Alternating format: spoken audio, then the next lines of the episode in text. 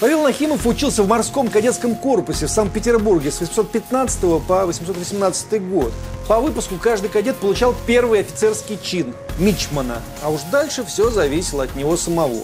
В двадцать шесть лет он стал командиром корабля. Огромный полководческий дар и абсолютная скромность. Вот так. Нет, вы понимаете, что это за люди? Это русские люди.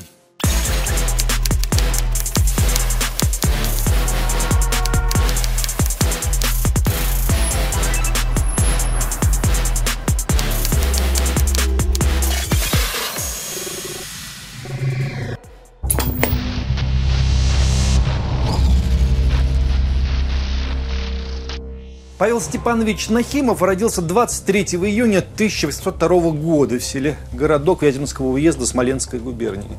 Скончался в результате ранения тридцатого июня тысяча восемьсот пятьдесят пятого года, сто шестьдесят пять лет назад.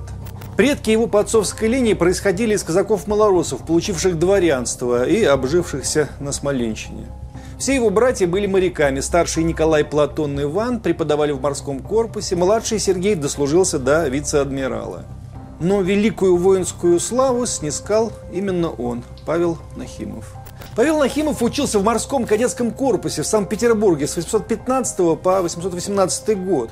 По выпуску каждый кадет получал первый офицерский чин – мичмана. А уж дальше все зависело от него самого. Из того же корпуса вышли легендарные флотоводцы Ушаков, Крузенштерн, Бринсгаузен и многие другие, протянувшие свою морскую офицерскую лямку в безвестности или запропавшие сразу в пучинах жизни и до морских пучин так и не добравшиеся. С тысяча восемьсот пятнадцатого года Нахимов входил в учебные походы. По окончанию корпуса служил в Санкт-Петербурге и в Архангельске. В тысяча восемьсот двадцать втором году отправился в кругосветное путешествие на фрегате «Крейсер». Капитаном корабля, на котором шел в кругосветку Нахимов, был Михаил Петрович Лазарев. Не уверен, что многим это имя что-то говорит, поэтому напомню. Участник русско-шведской войны тысяча восемьсот восьмого — восемьсот девятого годов, по итогам которой Россия присоединила Финляндию. Участник Отечественной войны тысяча восемьсот двенадцатого года. В первом кругосветном путешествии он открыл группу островов в Тихом океане, получивших его имя. В тысяча восемьсот девятнадцатом году вместе с Беллинсгаузеном открыл новый материк – Антарктиду. Вот люди были. В качестве анекдота скажу, что и тогда, в тысяча восемьсот двадцать втором году, в России, вообразите себе, водились в столичных кругах в огромных количествах либералы, которые считали, что все это имперское фанфаронство отвратительно, что России, наконец, нужно стать цивилизованной, нормальной страной и не расползаться, как квашня, во все стороны. двести лет прошло. Можно бы и привыкнуть к ним, и к их комариному гуду и нуду. Странно, что мы так и не привыкли.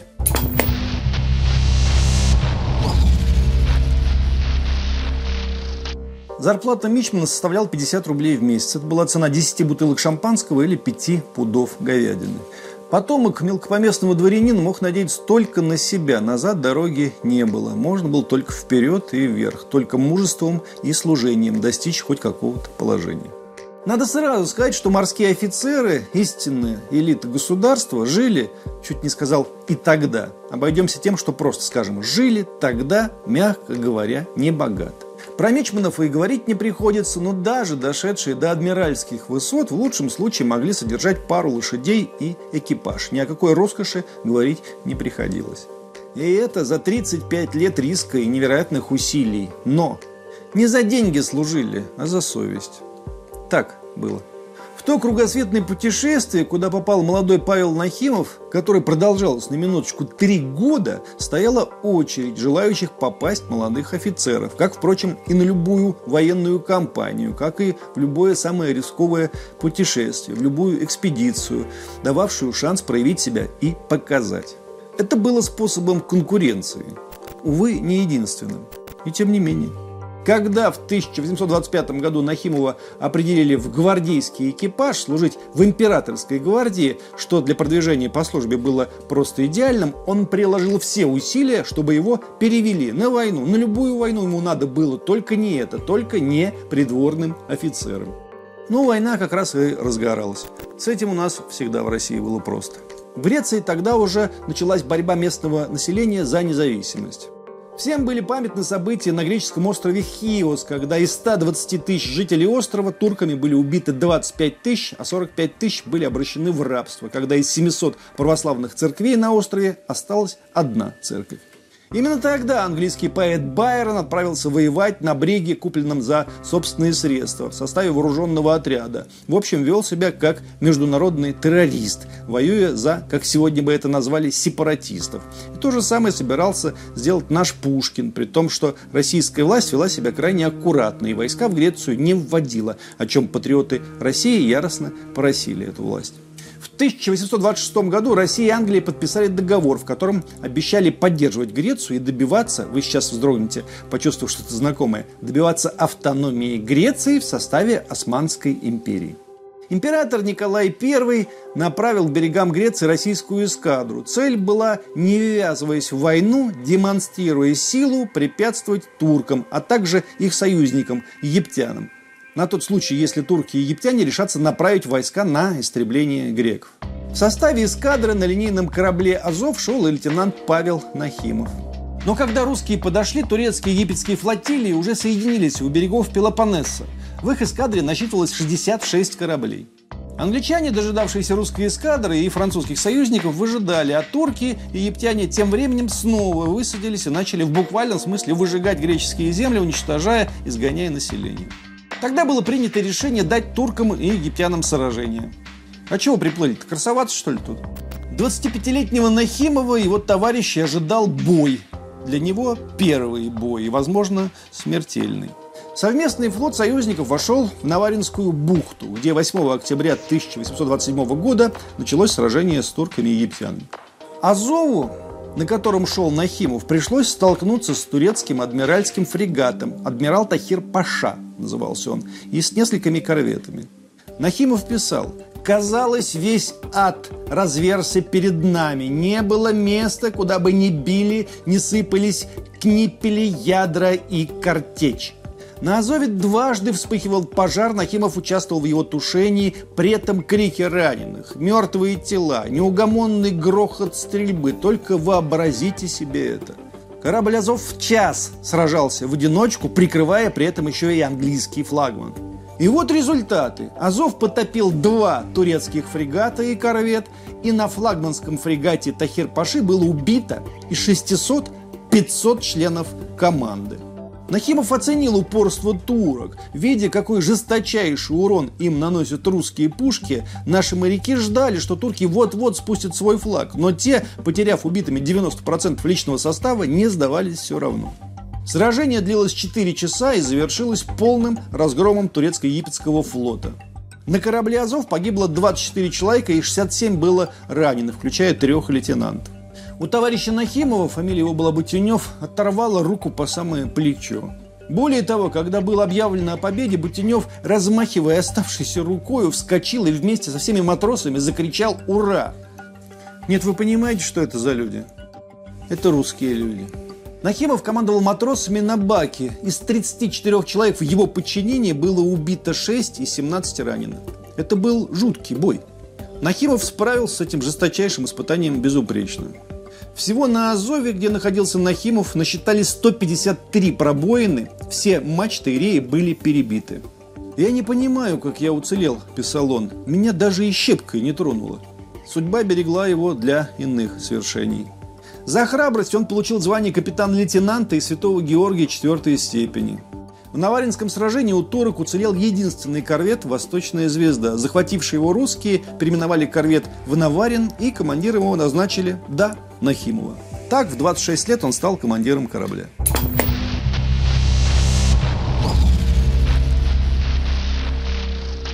К тысяча восемьсот тридцать четвёртому году Нахимов капитан второго ранга. Современник описывал его так. Большого роста, несколько сутулый и нетучный, всегда опрятный, наружная чистота соответствовала его высоким нравственным качествам. Скуластое живое лицо выражало всегда состояние духа, а мягкие голубые глаза светились добром и смыслом. В тысяча девятьсот тридцать седьмом году Лазарев говорил о нем, о Нахимове, служит образцом для всех командиров кораблей. В тысяча восемьсот сороковом году Нахимов на новой войне, давно уже к тому времени продолжавшейся, Кавказской. Британия считала, что наш Кавказ и Черноморское побережье – зона ее интересов, и активно поставляла горцам оружие, предоставляла им разнообразных военных специалистов, а также тайно поддерживала турок в борьбе с Россией. Курсировавшие вдоль берега корабли Черноморского флота, в том числе корабль «Селистрия», которым командовал Нахимов, неоднократно высаживал десант для прямых столкновений с атакующими или уже захватившими русские форты горцами. В отбитых фортах Нахимов и его бойцы всякий раз обнаруживали чудовищные картины. Десятки и сотни сожженных и обезглавленных русских солдат гарнизона, как правило, погибшего целиком. Бежать им из форта было некуда. Всего службе на Черном море Нахимов отдал девятнадцать лет, до начала Крымской войны. В тысяча восемьсот пятьдесят втором году Нахимов был произведен в вице-адмиралы. В октябре тысяча девятьсот пятьдесят третьего года из Константинополя пришли сведения о приготовлении турок к очередной войне. пятого октября Нахимов получил приказ отправиться с эскадрой к турецкому берегу Черного моря. Нахимову предстояло сторожить турецкий флот на юге и встретить турок в случае выхода. Другой полководец, имевший равную с Нахимовым славу великолепного флотоводца, генерал-адъютант Владимир Корнилов, курсировал вдоль европейского берега Турции вплоть до Босфора. первого ноября турки объявили войну, турецкий флот вышел в море. одиннадцатого ноября Нахимов у Синопа встретил семь больших турецких фрегатов, два корвета, шлюп, два больших парохода и два транспорта, двенадцать боевых кораблей всего. И насчитал в самом городе шесть турецких береговых батарей. У Нахимова тогда было всего три линейных корабля. Он встал, ожидая выхода этой турецкой эскадры к берегам Абхазии, чтобы начать атаку. Через пять дней к Нахимову подошло подкрепление. Теперь у него было шесть линейных кораблей и два фрегата. Атаковать целую эскадру, стоящую в собственной бухте, под прикрытием собственных батарей, противоречило законам логики и военной науки. Но Нахимов решил не дожидаться инициативы турок и совершить немыслимое. восемнадцатого ноября тысяча девятьсот пятьдесят третьего года иеромонахи отслужили молебен, и русские пошли вперед. Подходя к туркам, наши корабли начали становиться на якоря, разворачиваясь бортами к берегу. Турки открыли огонь. Но по приказу Нахимова на наших кораблях не убирали паруса. Он хотел сберечь людей, которые неизбежно погибли бы при обстреле. Турецкие орудия были направлены на наши мачты. Все их выстрелы оказались совершенно бессмысленны. Они ни в кого не попали. Но дальше все пошло куда тяжелее. Наш флагман, императрица Мария, на котором находился Нахимов, был жесточайшим образом обстрелян. Потом на нем насчитают шестьдесят пробоин. Тем не менее, императрица Мария атаковала турецкий адмиральский фрегат «Ауниаллах» и за полчаса повергла его в бегство. Следом императрица Мария перенесла огонь на фрегат «Фазли-Аллах» и повергла в бегство и его. Получивший ранение матрос Майстренко в госпитале рассказывал про своего командира. Вот так, цитирую. «А Нахимов, вот смелый, ходит себе по юту, да как свистнет ядро, только рукой, значит, махнет, туда тебе и дорога», говорит. Одновременно бомбическими пушками, крупными гладкоствольными пушками большого калибра, бившими на расстоянии до двух километров, взрывающимися бомбами, нами были подавлены береговые батареи турок. Бой начался в полдень и закончился в начале четвертого часа. Вся турецкая эскадра была подавлена или уничтожена. Турецкий флагманский корабль пошел на дно, причем турецкие матросы, увидев, что их Осман Паша ранен, отобрали у него ключ от его каюты и ограбили каюту, а потом сбежали, оставив раненого Османа Пашу тонуть. Его спасли русские матросы, подоспевшие на шлюпке. Когда Османа Пашу перетаскивали к себе, матроса наш, он говорил по-турецки «я ваш, я ваш», что означало «потише, потише». «Я ваш, я ваш». Матросы отвечали «наш, наш, знаем, полезай давай». Брошенные у берега вражеские корабли русские обстреливали, пока Нахимов не приказал прекратить огонь. Там не могли спустить флаги, потому что все уже сбежали. Нахимов отправил парламентеров к городу, чтобы сообщить, он пришел уничтожить флот, но город трогать и обстреливать не собирается.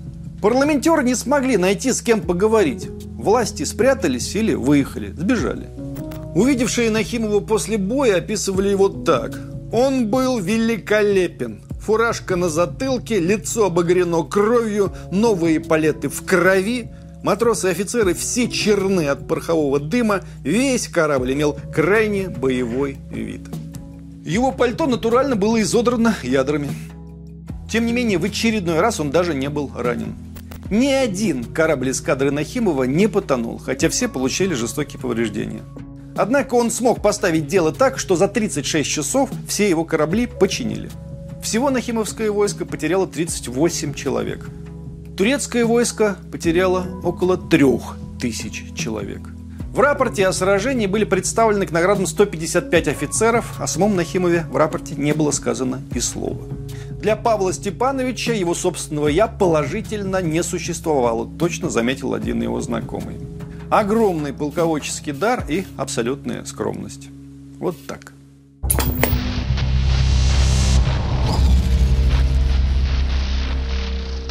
И тут вдруг выяснилось, что Франция и Великобритания, традиционно недолюбливающие друг друга, англичане, к тому же, напомним, воевали вместе с русскими против Наполеона, они готовы простить взаимные обиды и плечом к плечу ввязаться в конфликт на стороне Турции.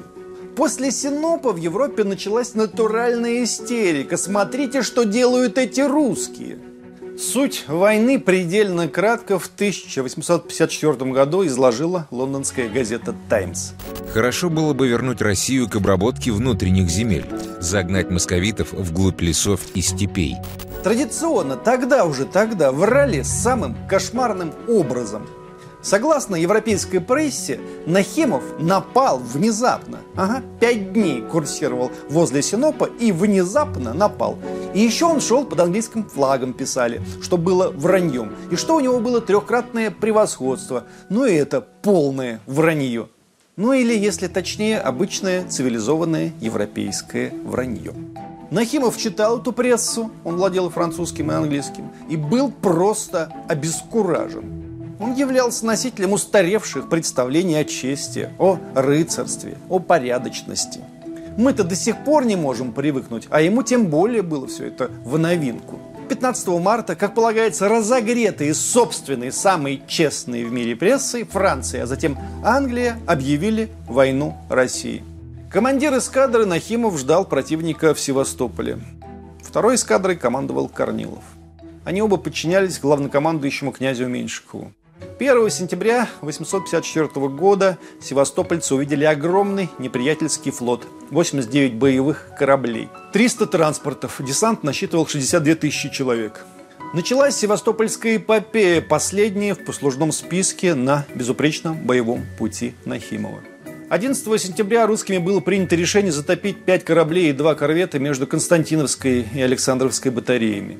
Это решение не было ошибочным. Выйдя в море, эскадры неизбежно потерпели бы поражение, потому что преимущество четырех армий – английской, французской, турецкой и сардинской – было огромно, абсолютно, несопоставимо с нашими силами. Корнилов и Нахимов готовы были погибнуть, и Корнилов предлагал дать последний самоубийственный бой, а Нахимов его поддержал, но они оставили бы целый город без прикрытия.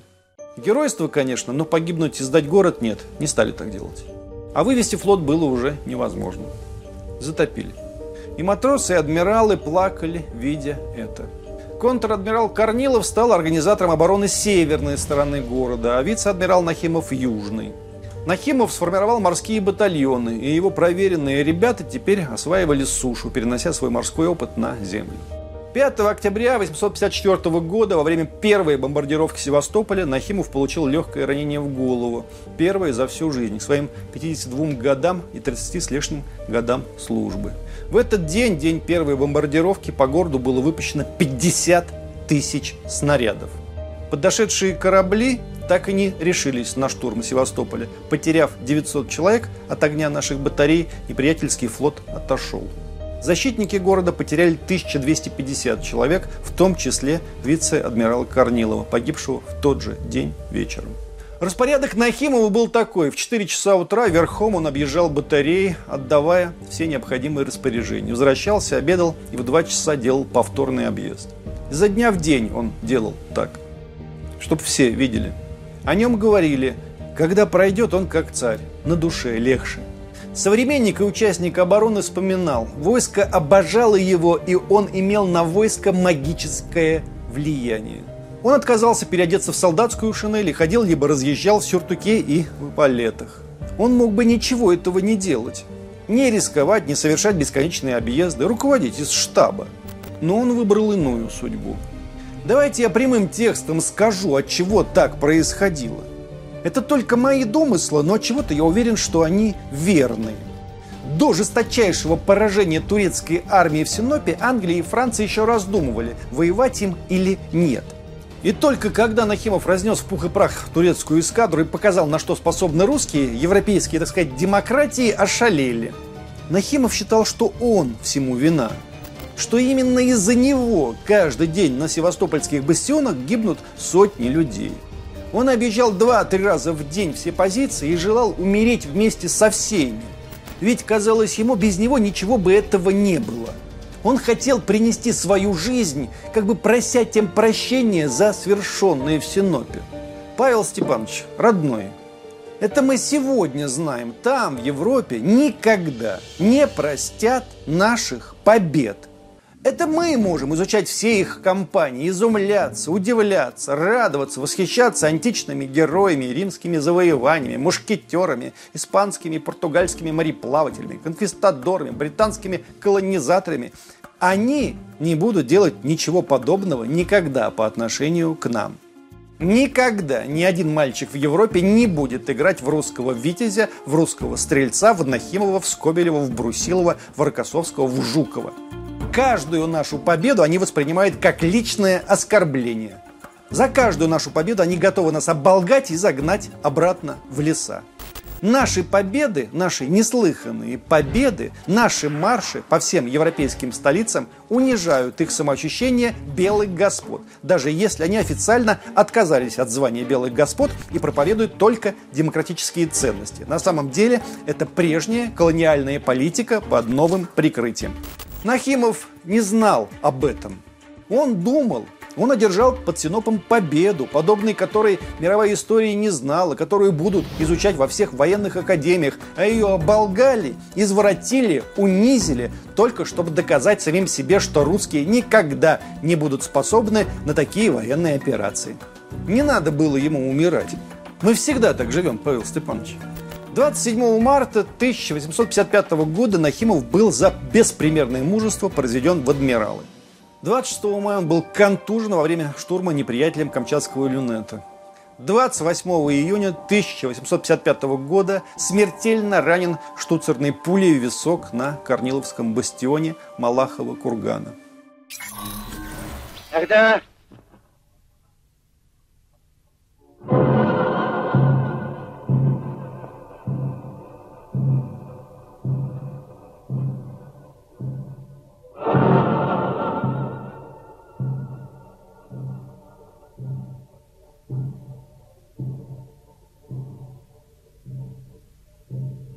Последними его словами было обращено и к подчиненному: «Идите, помолитесь».